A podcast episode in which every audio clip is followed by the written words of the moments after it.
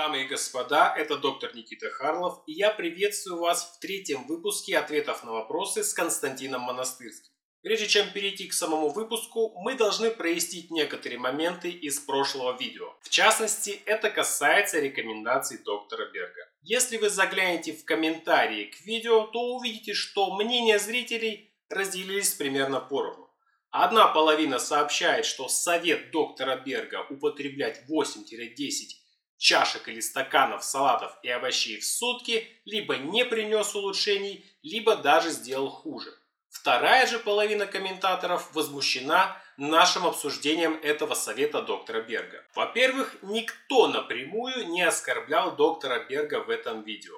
И никто не говорил, что доктор Берг плохой и все в таком роде. Наоборот, лично я высоко ценю то, что он делится таким большим объемом информации о низкоуглеводном питании со всем миром. Однако реальность в том, что советы доктора Берга работают не у всех. Особенно если вы пытаетесь заниматься самолечением по видео в YouTube. Я вполне понимаю негодование фанатов доктора Берга.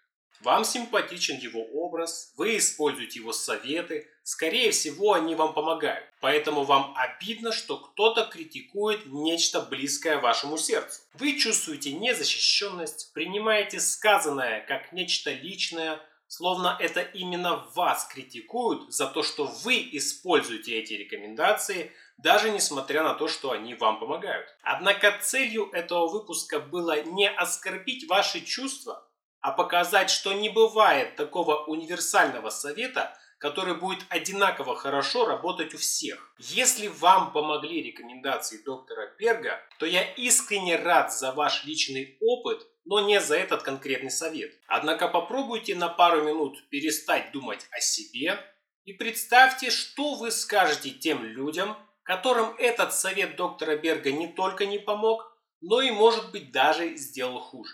Им так же, как и вам, нравится доктор Берг, и они так же, как и вы, стараются следовать его советам.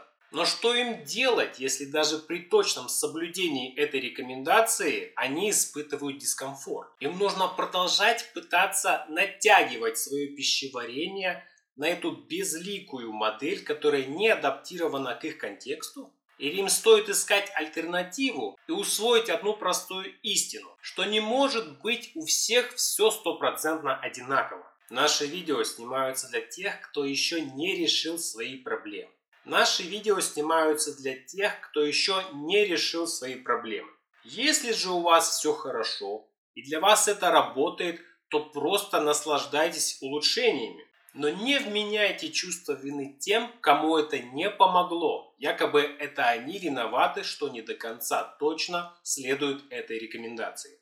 Во-вторых, многие просят меня показать, в каких именно видео доктор Берг говорит, что овощи, салаты и растительная еда нужны как в качестве антиоксидантов, так и для очищения печени. Далее я предоставлю вам пару примеров таких видео. В этом видео доктор Берг говорит, что для предотвращения ожирения печени на кетогенной диете нужно увеличить количество овощей в рационе. Доктор Берг рекомендует 7-10 чашек овощей не только для того, чтобы получать калий и нутриенты, но и для того, чтобы очищать печень. Он также говорит, что углеводы из овощей можно не учитывать в общем количестве, а также отмечает, что овощи можно есть неограниченно. So what you want to do is you want to beef up your vegetables. You want to do at least 7 cups of vegetables, 7 to 10 cups. Not just from your potassium and your nutrients, but to keep that liver fleshed out. So we're not going to calculate vegetables into this calculation of 20 to 50 grams. So it's unlimited vegetables, and don't add the vegetables into your calculations. Alright? В этом видео доктор Берг говорит, что в овощах есть фитонутриенты, которые являются антиоксидантами, и что они защищают ткани от повреждения. Якобы они помогают печени с детоксикацией, а также снижают в ней уровень воспаления. And then you have phytonutrients. Okay, phytonutrients are the things in vegetables that actually help protect the tissues from damage. They're antioxidants. Um, they can help detoxify chemicals. They can help reduce inflammatory conditions in the liver. И еще один момент перед тем, как мы продолжим. Дорогие мои зрители, подопечные, читатели, подписчики и так далее. Если бы с низкоуглеводным питанием все было так идеально и гладко, как вам рассказывают разного рода блогеры и лидеры мнений, то вы бы никогда не увидели эти подкасты, вы бы никогда не прочли моих статей о низкоуглеводном питании на сайте. В конце концов, вы, возможно, бы даже и никогда не узнали о Константине Монастырском и его обширном опыте работы с низкоуглеводным питанием. Дорогие мои друзья, вы из первых уст получаете тот опыт, который был наработан годами, еще до того, как низкоуглеводное питание, кето, карнивор и прочие диеты стали такими популярными, какие они являются сейчас. Поэтому используйте полученную информацию для того, чтобы расширять свой опыт, свои знания, своих проблем. И в конце концов вы найдете решение вашей ситуации. Не смею вас больше задерживать, приступаем к выпуску. Следующий вопрос тогда касается у нас уже кишечника. Можно ли восстановить микрофлору кишечника и помогут ли в этом пробиотики? Пробиотики не помогут, потому что флора толстого кишечника – а, это опять всех очень изумляет эта точка зрения, но опять же, приобретите учебник по физиологии, там все это написано. Флора толстого кишечника живет в слизистой толстого кишечника. И по разным оценкам в эту флору входит от 500 до 1000 подвидов разных бактерий. И флора толстого кишечника, как правило, исключительно анаэробная, то есть которая живет без кислорода. Uh-huh. Которая живет в слизистой толстого кишечника. Я ничем не ошибся? Да нет, только этих видов, наверное, уже больше и больше и больше открывается с каждым днем. Возможно. Там остальном... есть виды, подвиды, там кроме там самой флоры, кроме бактерий, там есть другие какие-то факторы, там есть и вирусы. Да. Э, еще, там, там, там много чего. Мы об этом не знаем. Дальше. Что из себя представляют пробиотики? Пробиотики, практически все коммерческие пробиотики, это 10-20 видов бактерий, аэробных и анаэробных, которые используют для Э, подкормки скота, чтобы у них лучше перебродила для коров, чтобы у них лучше бродила трава, солому, которую они едят. Угу. Потому что в натуральной диете, когда корова ест траву с земли, очень много бактерий. Угу. Когда коровам приводят высушенную траву, там бактерий нет, и у них нарушается процесс ферментации. У них также, как у людей, возникают изжоги и все остальное. Угу. И поэтому им дают очень большое количество, подбрасывают пробиотики. Вот эти же самые 10-20 видов бактерий продают людям под видом пробиотиков. И эти пробиотики, даже если им, по счастью, удастся попасть в толстый кишечник живыми и там приживиться, а это очень сложно, потому что когда вы проглатываете пробиотики, они попадают в желудок. В желудке кислотность в пассивном состоянии примерно pH 4, в пик пищеварения примерно pH 1. Это все сгорает нафиг. Ничего не остается. Это функция желудка делать дезинфекцию пищи. И поэтому, в принципе, они не попадают. Но, когда люди говорят, а как же принимать? Натощак вы принимаете еще пониженная кислотность, так называемых, э, в капсулах с покрытием, которое энтерофи, э, энтерическое покрытие, которое только в кишечнике растворятся. Возможно, они проскочат и попадут в ваш толстый кишечник. Где эти бактерии в толстом кишечнике останутся? Ну, они они останутся в полости толстого кишечника. Угу. Они не попадут в слизистую. Они не живут, они не синергичны с организмом человека. А, и поэтому максимум, что они создадут, они создадут брожение и ферментацию, и газы и все остальное. Но они не дадут ту пользу, которую дают нам наши исконные э, бактерии и все другие кофакторы, которые находятся в нашем толстом кишечнике. Uh-huh. Значит, но вопрос был, можно ли восстановить микрофлору кишечника. Да, да можно. Единственный способ это так называемая э, фекальная бактериотерапия когда берется стул у здорового человека и вводится толстый кишечник больного. Хорошо, спасибо. Это на самом деле не такая уж распространенная процедура. Насколько я знаю, сейчас она в России даже под запретом находится. Но по сути это единственный остается такой способ, который, наверное, стопроцентно дает результат. А если человек все равно использует эти вот пробиотики, да, то есть они какое-то время, может быть, находятся в просвете, какую-то функцию выполняют, потом они с успехом выходят. То есть а, какое-то время, может быть, все равно какую-то они пользу будут давать, или это вообще бессмысленно? Или тогда, если их принимать, то пожизненно пока не восстановишь с помощью трансплантации? Ну, ту пользу, которую вы ожидаете, Нет, они давать не будут. Они, да, могут немножко там э, стимулировать дефекацию, да, они могут немножко увеличивать объем, но это за счет того, что они просто с, с, вот когда у человека газы, позыв от газов такой же позыв, как от, там, от стула. Это, это с той оперы больше. Uh-huh. Или когда э, пробиотики, когда начинается ферментация в желудке, там образовываются спирты и кислоты, э, и возникает раздражение от стенки толстого кишечника, это тоже стимулирует стул за счет э, воспалительных заболеваний, как примерно с той же самой оперы, с которой понос, больше жидкости появляется. Э, вы этого хотите? Поэтому, по большому счету, того вот бенефита, который вам говорят, что вот вы принимали антибиотики, и после антибиотика вы примете бактерии, и они восстановят вам флору толстого кишечника, ответ нет, не восстановят.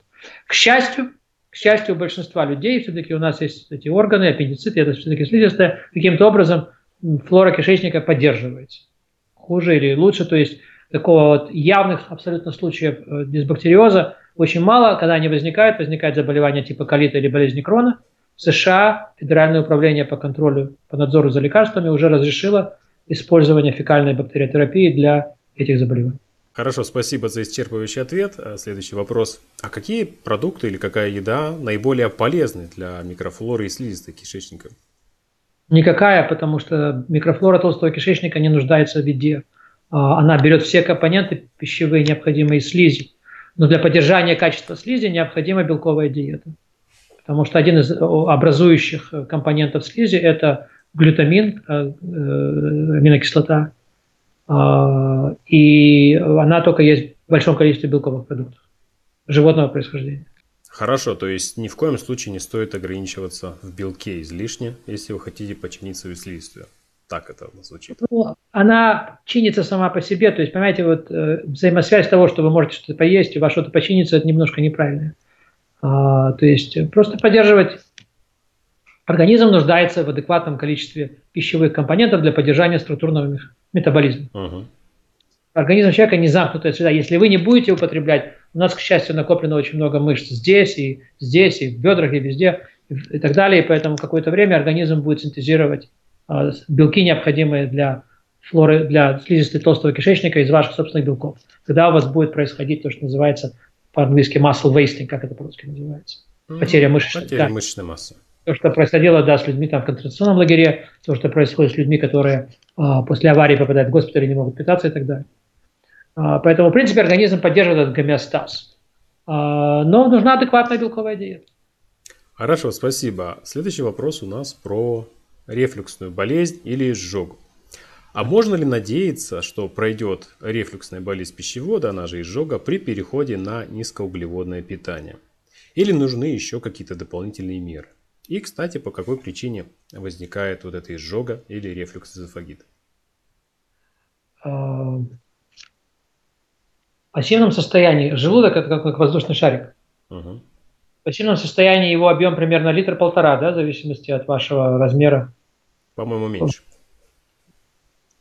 Окей. И в, при полной заполненности до 2,5-3 литров. Да, он может еще и даже и больше растягиваться. Но даже он может растягиваться, но если у здорового человека, у которого еще нет такого брюха. Угу. Что происходит? Когда вы начинаете есть пищу, у вас пища попадает в желудок, вы пьете воду, и желудок начинает расширяться. И в какой-то момент, допустим, вы женщина, и вы одели плотную одежду, чтобы не было брюшка видно, а, и желудку дальше уже некуда двигаться в брюшине, и он дальше уже не может расширяться. А вы все поверху продолжаете добавлять пищу и воду. Uh-huh. Причем это пища и вода. С первого приема пищи, с завтрака, с полудника, с обеда и с ужина. Uh-huh. В какой-то момент, когда уже желудок полностью у вас расширился до своих максимальных пределов, и ему уже некуда деваться, а у вас вас сушит во рту, вам не хватает жидкости, вы берете бутылочку воды или стакан чая, выпиваете это дело поверху. И, или даже глотаете слюну. Между пищеводом и желудком есть сфинктер, который герметичный. Вы пропустите эту слюну, он открывается. И если вы были в неудобной позе, или вы немножко потянули брюхо в себя, жидкости все, которые находятся в желудке, они обладают пищевод. Угу. И при кислотности выше там, 4 ниже 4, ну, в смысле, она в обратную эту сторону, при, при, при кислотности ниже 3, то есть, значит, более высокая кислотность, угу. Уже слизистая пищевода не защищена от этой кислоты, и вы чувствуете ее ожог. Вот это то, что вы называете рефлекторная болезнь или изжога. Угу. А если это произошло еще когда вы в лежачем положении, ночью вы проглотили ну, все это содержимое вы, вы, вы, выплеснулось туда и попало вам в рот, или в бронхи, или, или в ушные раковины, что у маленьких детей происходит воспаление ушей. Угу. Тогда начинается весь этот комплекс проблемы, поэтому когда один из первых признаков пожилого человека – это дребезжащий голос. От чего голос начинает дребезжать? От того, что связки забиты слизью и поражены кислотой. Угу. Потеря зубов – то же самое. Бронхиты хронические – то же самое. Гайморит, когда попадает содержимое и так далее. В гайморовые пазухи, или, или не только в гаймор, там, фронтит, гайморит и так далее. А, поэтому, как вы понимаете, в этом объяснении, если человеку объяснить, от чего это происходит, значит, сразу становится понятно, что единственный способ избавиться от изжоги, ну, есть два способа. Можно там соду принимать или лекарства принимать, которые э, нейтрализуют кислотность или блокируют выделение кислоты. То да, оно все равно будет выплескиваться, зато не будет печь. Да.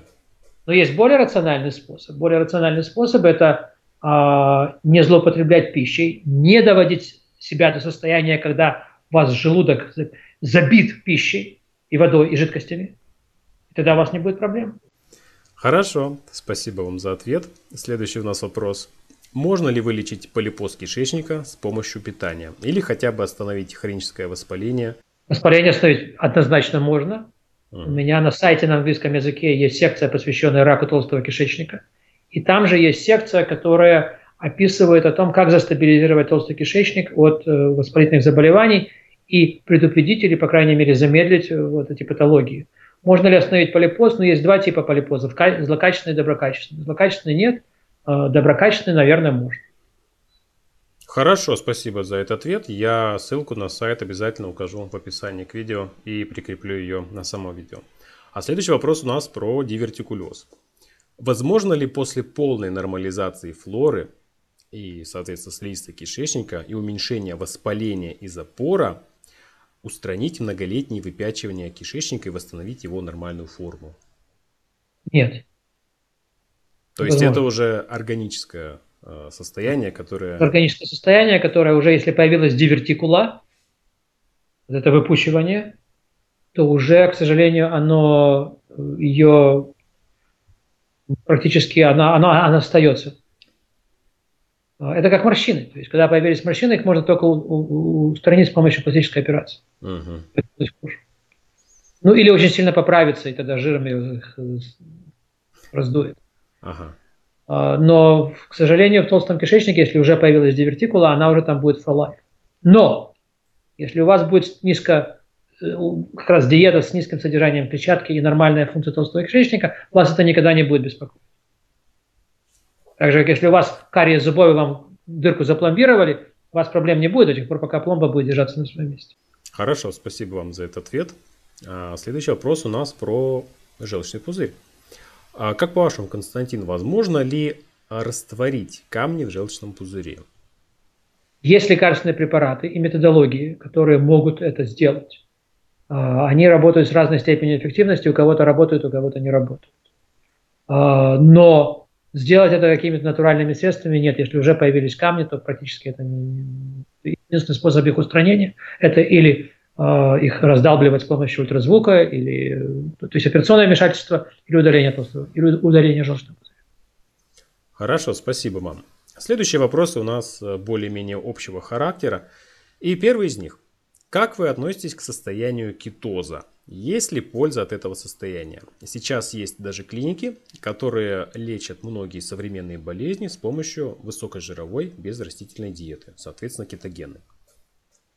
Значит, во-первых, давайте начнем с того, что кетоз – это неправильный термин. Это состояние называется липолиз. То есть, э, может быть, липолиз – это исходное, а кетоз – это следствие липолиза? Нет. Нет. Липолиз – это физиологическое состояние, которое приводит к образованию кетонов, которые потом становятся компонентами энергетического метаболизма. Угу. Кетоновые тела. Okay? Да. А, Поэтому кетоз, это доктор Аткинс придумал это название, его все стали повторять, потому что он неграмотный был абсолютно, он даже не знал, что существует такое понятие клеточность. А есть много понятий стандартной микробиологии, э, глюкогенез, глюкогенез, то есть образование компонентов, в том числе и полис. Uh-huh. А, поэтому я почему сделал эту ремарку? Не потому, что я там пытаюсь что-то изменить. То есть сегодня как, как бы слово кито стало уже самым общим. Но а, сказать, да, это нормально, и полис это нормально. Почему человек поправляется? Потому что лишний вес – это наш аккумулятор энергии, да. избыточный. И для предысторического человека и исторического человека, и до последних буквально 100-200 лет тому назад, а, когда а, символом богатства и здоровья был лишний вес. В дворянских семьях девушка, когда была худая, она мужа не могла себе найти. Uh-huh. Все говорят, что она была полненькая, пухленькая. Потому что это говорит о том, что она будет здоровой, что у нее будет адекватное количество молока, чтобы выкармливать детей.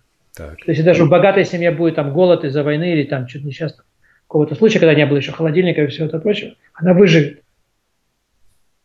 Поэтому лишний вес сам по себе – это физиологическая возможность аккумулировать энергию для экстренных ситуаций. Раньше экстренных ситуаций было очень много. Топы, войны, наводнения, засуха. Угу. Сегодня мы от этого изолированы, потому что даже если всю Россию покроет засуха, так Египет, Америка, кто-то там поставит зерно и все остальное. Да. Поэтому нам лишний вес, в принципе, не нужен, поэтому сегодня идеалом красоты стали худые, потянутые мужчины и женщины.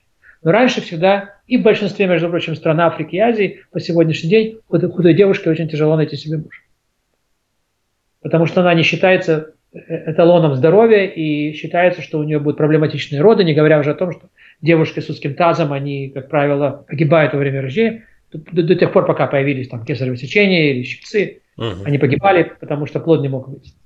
Организм эволюции был запрограммирован на то, что в тот момент, когда не хватает пищевых компонентов, чтобы он переходил на, вот, например, гибридного автомобиля. Пока есть в батарее ток, автомобиль едет за счет электричества. Когда ток кончается, включается мотор внутреннего сгорания, и он едет за счет бензина uh-huh. или, или дизельного топлива. Организм человека – это гибридная система, которая позволяет питаться, поддерживать жизнь за счет углеводов, за счет белков и за счет жиров. Угу. Углеводы напрямую обеспечивают организм энергией для окисления и всего прочего. Белки опосредственно через глюконеогенез да. обеспечивают организм энергией. И липолиз через кетоновые тела, которые принимают участие в энергетическом цикле, обеспечивают организм тем же самым. Угу. Поэтому липолиз – это естественное состояние. Кетоны – это просто манифестация внешняя выделения кетоновых тел, там запах ацетона изо рта, анализа мочи и так далее. Угу. Это совершенно физиологически естественное состояние. И поэтому оно не может быть проблемным для человека. Дальше. Почему же у людей иногда возникают проблемы, связанные с, тем, что вы говорите, кетоз? Так. Не вы, а люди. Вы знаете истину, люди, которые задают вопрос. Угу. Связано с тем, что людей переводят на низкоуглеводную диету, им сразу начинают их скармливать большим количеством белков и жиров, и у них начинаются проблемы с пищеварением. Угу. И у них на этом деле еще больше падает усвоение пищи, у них очень быстро появляется в течение нескольких недель появляется дефицит, ну, а, а, дефицит там, разного рода дефициты, то, что мы называем undernutrition, ну и разного рода манифестация болезни, как гастрит, а, язва, изжога, запоры и все это остальное. Поэтому если бы в этих клиниках вам это делали правильно, и у вас все бы это происходило беспроблемно, и не было бы никаких осложнений на здоровье, кетоз, как вы говорите, меня, как они говорят, это совершенно нормальное, естественно, физиологическое состояние, с ним нет никаких проблем. Проблемы возникают не с кетозом, проблемы возникают с тем, как человека к нему поднять. Хорошо, очень мне понравилась точка зрения, что главное не что, главное как. Спасибо. И вам спасибо. А следующий вопрос тоже интересный. Многие вегетарианцы говорят о слизи в организме, о вреде слизи и в частности и в кишечнике. И соответственно есть даже такие бесслизи, бесслизевые диеты, так это назовем. А на самом ли деле это так? Каково ваше отношение к этому? Как называется поверхность рта. Слизистая оболочка. Как называется эпителий желудка? Там тоже слизистая оболочка. Как толстого кишечника. И там тоже слизистая оболочка. Ну так что, слизистая оболочка, она состоит из слизи, она может быть вредна для организма? Значит, вредна не слизистая оболочка, вреден избыток слизи. Да. Потому что избыток слизи говорит о чем? О воспалительном заболевании. Да. Когда у нас насморк и текут сопли, сопли – это слизь. Угу. Организм за счет выделения большого количества слизи вынимает из организма вот эти все патогены, которые находятся там. Поэтому, да, конечно, избыток слизи плохо, потому что он свидетельствует о воспалительном заболевании. Но сама по себе слизь, да, критически. Если у вас не будет слизистой оболочки, вы будете на этом свете. Угу. То есть нет смысла следовать какой-то бесслизевой диете? Ну, диета может быть такая, которая не будет давать избыток слизи. Угу. То есть, то есть по существу это будет так называемая антивоспалительная диета. Угу. В США они так и называют, anti-inflammatory diets. Я сторонник таких диет. Моя диета по определению антивоспалительная. Я не употребляю никакие продукты, которые способствуют возникновению воспалительных заболеваний. Я не ем пищу в избытке, которая способствует воспалительным заболеваниям. Я не употребляю алкоголь, который способствует воспалительным заболеваниям. Хорошо. Спасибо вам за ответ. Следующий вопрос. Нужно ли ощелачивать организм и, например, пить соду? Говорят, что все болезни от излишнего закисления организма.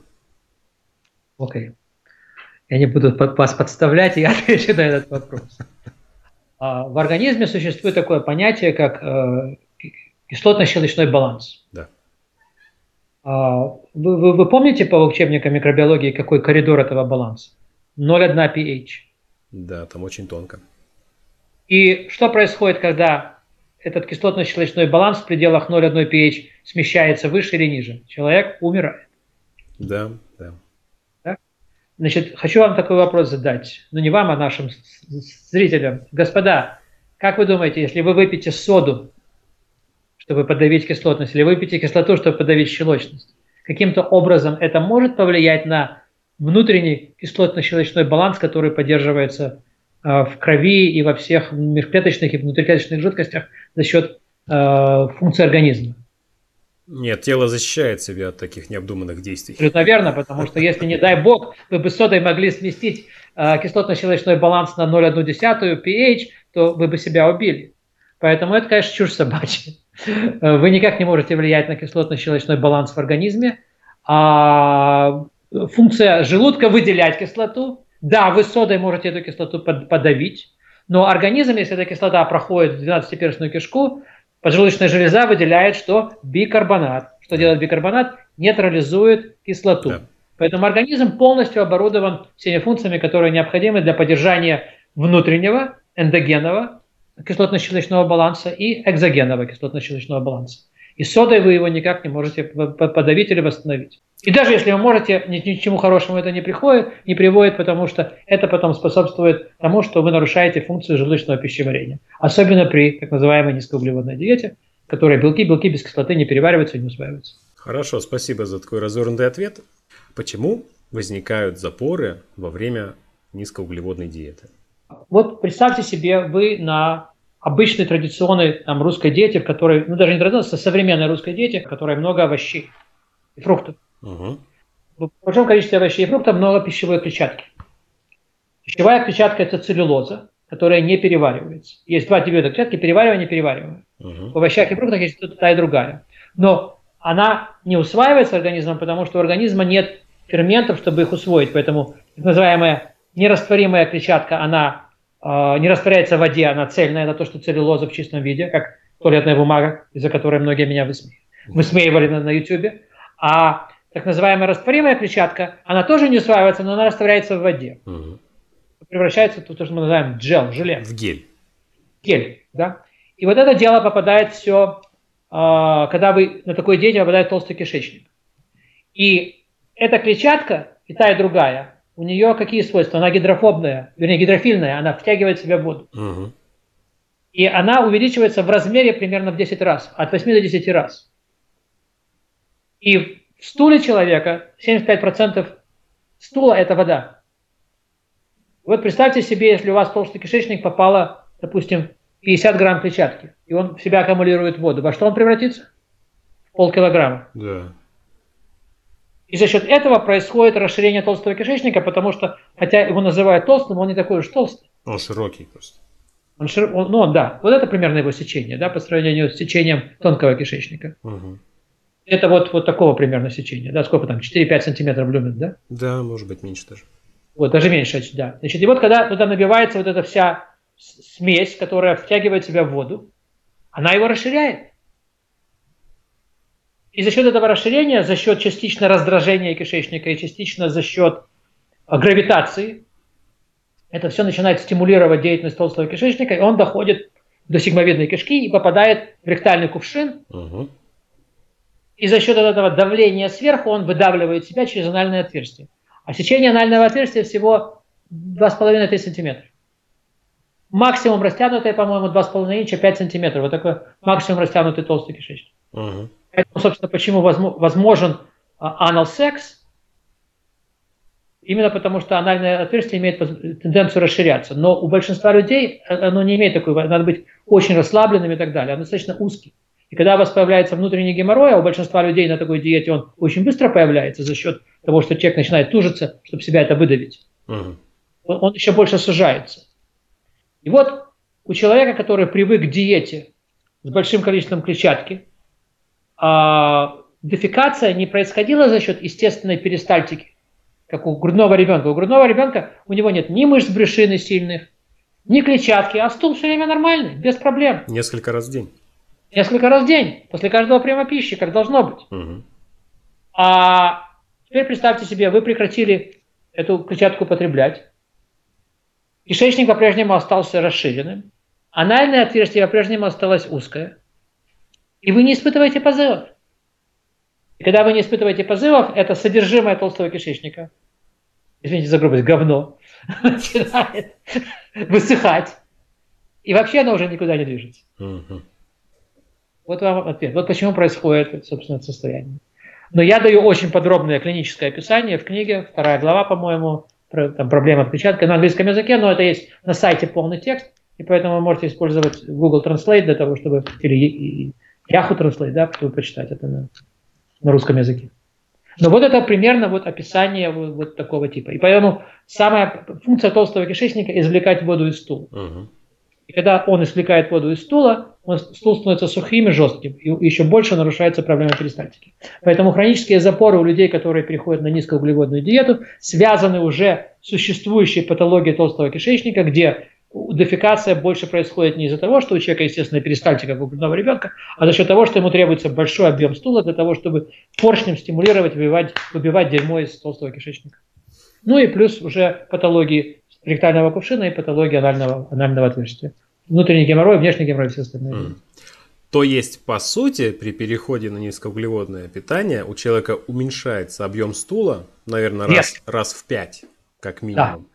И в результате этого кишка еще какое-то время остается... Происходит замедленное опорожнение. Вот, и стулу приходится копиться, копиться. Пока он копится в толстом кишечнике, он продолжает обезвоживаться.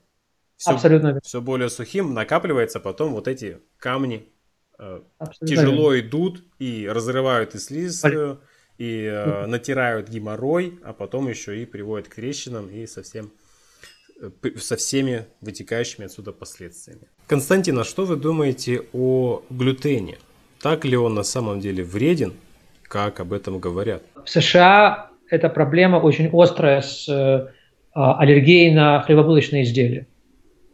А, значит, есть класс людей, он очень маленький процент людей, примерно, раньше это был 0,1%, сейчас до 1%. В основном это а, евреи ашкеназийского происхождения, у которых есть э, э, на генетическом уровне несовместимость, вернее, гиперчувствительность к глютену в зерновых изделиях. Uh-huh. Это называется целиакия или celiac disease по-английски. Да.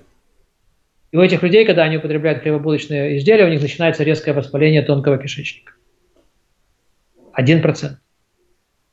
И поэтому им не разрешают. Почему именно, именно у этого класса евреев? Потому что евреи, как правило, занимались сельскохозяйством, в смысле животноводством, они не выращивали пшеницу.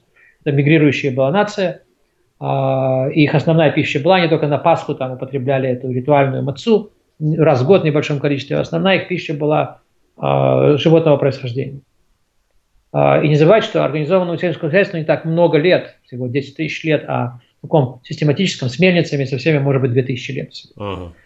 Поэтому этого класса людей, они не воспринимают эту пищу. 1%. 0,1%, сейчас 1%. Поэтому, если вы не относитесь к этим людям, если у вас не выявили реакцию на глютен такого рода клиническим способом, то ли анализами на антитела, то ли э, пункцией тонкого кишечника, у вас э, целиакии точно нет. Но почему люди реагируют на глютен и почему вообще вся эта появилась мулька? В США по закону в хлебобулочные изделия добавляют железо, чтобы предупредить анемию. Так. А какие симптомы у отравления железом? Воспаление тонкого кишечника, да. нос, вздутие. Какие симптомы у целиакии? Воспаление тонкого кишечника, вздутие, понос. Все похоже. Это то же самое. Поэтому, как я это определил? Я это определил еще лет 15 назад. Ко мне очень часто приходили клиенты и говорили, или пациенты, говорили, Константин, почему у меня вот от хлеба, когда я ем хлеб, у меня начинаются эти проблемы с кишечником? Я говорил, наверное, у вас чувствительность к глютену. Они говорят, да-да, я пошел там на анализы, у меня там такие антитела появились туда-сюда. Но я говорю, ну у вас диагностировали целиакодизис? Не, нет, целиака у меня нет, но вот у меня чувствительность на глютен. Я говорил, наверное, тогда просто избегайте, если вы булочные изделия, у вас этого не будет. У них это происходило. А потом приходил ко мне другой класс клиентов и говорит, Константин, я вот не понимаю, я еду в Италию а, или во Францию в отпуск. Я в США живу, господа, если вы не помните. Поэтому отсюда часто ездят в отпуск в эти страны. И там я ем хлеб, я ем лапшу, а там это основа диеты, особенно у итальянцев. И у меня ноль проблем. Я только возвращаюсь в США и начинаю есть лапшу и все, и у меня опять начинаются эти проблемы. Неужели это чувствительность глютена? Неужели в Италии другой глютен, чем у нас? Я говорю, не, наверное, это потому, что вы в отпуске, вы не были под стрессом, поэтому очень часто болезни пищеварения из-за стресса, поэтому это усугублял. И потом у нас была ситуация, когда я ем, я люблю лапшу, э, как все итальянцы, э, и э, у меня была ситуация, Таня уехала в отпуск в Москву, и мы дома ели исключительно итальянскую лапшу. И она кончилась. И я позвонил в Москву и говорю, Танюша, значит, мне лапша кончилась. Она говорит, да пойди на магазин, купи, она так вот называется. Я пошел в магазин, купил. Купил не ту, что она сказала. Съел лапшу, у меня жуткое скучивание желудка. Ну, за кишечник. А я думаю, что такое? Неужели у меня чувствительность бетона появилась? Еще раз попробовал, та же самая реакция. Звоню я ей, говорю, у меня, знаешь, не могу лапшу есть такое дело. Она говорит, а ты какую купил? Я говорю, вот называется Манишевич, американская, написано яичная. Она говорит, а я же тебе сказала купить вот такую, барыла, или как там она называется. Я говорю, пошел купил барыла. Приготовил, поел, никаких проблем. Тут до меня додуло. Это связано с железом, потому что недавно мне на глаза, до того времени, это было лет 15 назад, мне на глаза попала статья, в которой было написано, что распределение железа, которое для а, фортификации добавляют в муку, очень неравномерная, потому что когда эта мука хранится в больших э, элеваторах, железо за счет его высокого веса опускается вниз, и поэтому бывает ситуация, когда в каком-то железе концентрация его там 19, там, в 4-5 раз превышает ту, которая она должна быть. Uh-huh. И так как я, когда я ну, как бы практиковал как диетолог, ну, как бы nutritionist больше, я бы сказал, Э, то очень ко мне много женщин обращалось с проблемами с э, анемией. Я им рекомендовал железо, добавки, и у них у многих была на железо очень негативная реакция. И тут до меня дошло, что это связано с тем, что это железо. И что вы думаете, я после этого пошел, нашел муку без железа, нашел рис без железа, нашел лапшу без железа, и только это я ем, и у меня ноль проблем никогда не было. В России, насколько мне известно, фортификация в обязательном порядке нет. Или есть. Насколько мне известно, тоже нет такого в обязательном порядке. Поэтому, да, поэтому быстрее всего, если у вас возникает реакция на хлебобулочные изделия, это не потому, что там есть железо, а потому что вы просто переедаете. Или потому что вы еще что-то с этим едите, что вам дают эти проблемы. Uh-huh. Но это не связано с чувствительностью глютена. Глютен – это белок, он переваривается в человеческом организме у большинства людей. А, если гиперчувствительные тесты, которые вам делают клинические анализы, и они показали антитела на глютен, это вполне возможно. Почему? Потому что любой белок, который попадает, даже когда у вас ангина, и у вас воспаленная слизистая рта, ротовой полости, и вы жуете хлеб, и в этом хлебе есть белок, уже при воспалении будет реакция анти, анти, антиген, в смысле будет анти, аутоиммунная, будет, не аут, а будет иммунная реакция на любой инородный белок. Потому uh-huh. что когда нет воспаления, слизистая ротовой полости защищена слизью, вы будете есть хлеб, не будет проблем. Поэтому практически у любого человека, который ел хлеб во время ангины или во время гастрита, можно найти антитела на глютен. но это не имеет никакого отношения к болезни, которая называется celiac disease. И до тех пор, пока у вас э, тонкий кишечник в хорошем здоровом состоянии, его нет воспаления, вы можете есть хлеб без всяких проблем, за исключением вот этого узкого класса 1% людей, у которых есть э, гиперчувствительность по генетическим соображениям на глютен. Хорошо, большое спасибо вам за ответ на этот вопрос. И еще тогда вдогонку, опять же, по этой теме. А что вы думаете о синдроме проницаемого кишечника или дрявого кишечника? Это вообще бред сивой кобылы. А, я даже на эту тему статью написал на английском языке, но я ее никогда не публиковал. А, но я вам кратко дам, а, объясню. Какая функция тонкого кишечника? Ну, это всасывание переваренных веществ, то есть белков и углеводов и Воды, жиров. белков, да. жиров и углеводов. Витаминов и минералов, соответственно. Тонкий кишечник по определению гиперпроницаем. Угу. Как же он может быть дырявый на физиологическом уровне, и потом вся эта проницаемость происходит на клеточном уровне? Если бы в тонком кишечнике образовывались бы отверстия, куда могли бы происходить, проходить токсины, то это бы все выходило в брюшную площадь, и вы бы умерли в брюшную полость. Брюш, брюшину, полость, и вы бы умерли от, от сепсиса. Ага. Он непроницаемый. А, наоборот, если бы он не был проницаемый, у вас бы было тогда а, через 2-3 недели то, что называется пище, питательной недостаточности, вы бы умерли из-за питательной недостаточности. Ага. Он по определению гиперпроницаемый. Поэтому синдром, э, то, что у нас это называют leaky gut syndrome. Да. А, и мы как-нибудь с вами специально посвятим этому делу передачу, мы просто подготовим этот материал на русском языке и расскажем людям это на, на фактах, на реальных фактах. И самое главное, это как вы врач, у вас будет возможность взять медицинские учебники, открыть, и все, и, и все это полностью подтвердится. Это тупая мулька, которую придумали там э, люди, которые совершенно не имеют зеленого понятия в физиологии пищеварения. Угу. Хорошо, спасибо вам за ответ. Окей, okay. я знаю, что это очень такая спорная точка зрения, и ее многие не поймут, и многие будут возмущаться. А когда я спрашиваю, почему вы, собственно, так, у вас такое недовольство? А вот моя, моя, моя доктор сказала, а вот там, док, э, там господин Малахов сказал, а вот там доктор Малышева сказал, или как там. Э, ребята, ну, вы знаете, говорить можно что угодно, но есть, опять же, тупая физиология. И вот когда Никита мне задал этот вопрос, я у него с первый вопрос мне был Никита, Никита, какая функция кишечника? Всасывать все, что можно. А что такое лыки гад? Это сильно всасывание. Поэтому, ребята, если функция органа все всасывать, он не может всасывать сильнее, он только может всасывать хуже. И даже если вы будете предпринимать какие-то меры, чтобы блокировать всасывание, все эти меры приведут к тому, что вы нарушите ваше собственное здоровье. Хорошо, спасибо большое вам, Константин, за этот тоже развернутый ответ. Это был последний наш вопрос на сегодня. Я от себя лично благодарю вас горячо за предоставленное нам время, за то, что вы поделились очередной ценной информацией и также от лица наших зрителей, которые посмотрят этот подкаст, этот э, видеоответ на вопрос. Я также еще раз благодарю вас и передаю вам наилучшие пожелания вам и вашей семье. Это вам большое спасибо за то, что у меня появилась возможность высказать эту мою неортодоксальную точку зрения на такую широкую аудиторию, как у вас, и за ту благородную работу, которую вы делаете, и за то, что у вас, то, что называется по-английски open mind, вы несмотря на то, что у вас такое же архиконсервативное образование, как было у меня, открыты всему новому, воспринимаете это правильно и делитесь с людьми вот всей этой информацией. И я желаю вашей, вам и вашей семье всего того же самого. Большое спасибо, до свидания. Спасибо большое и до свидания вам.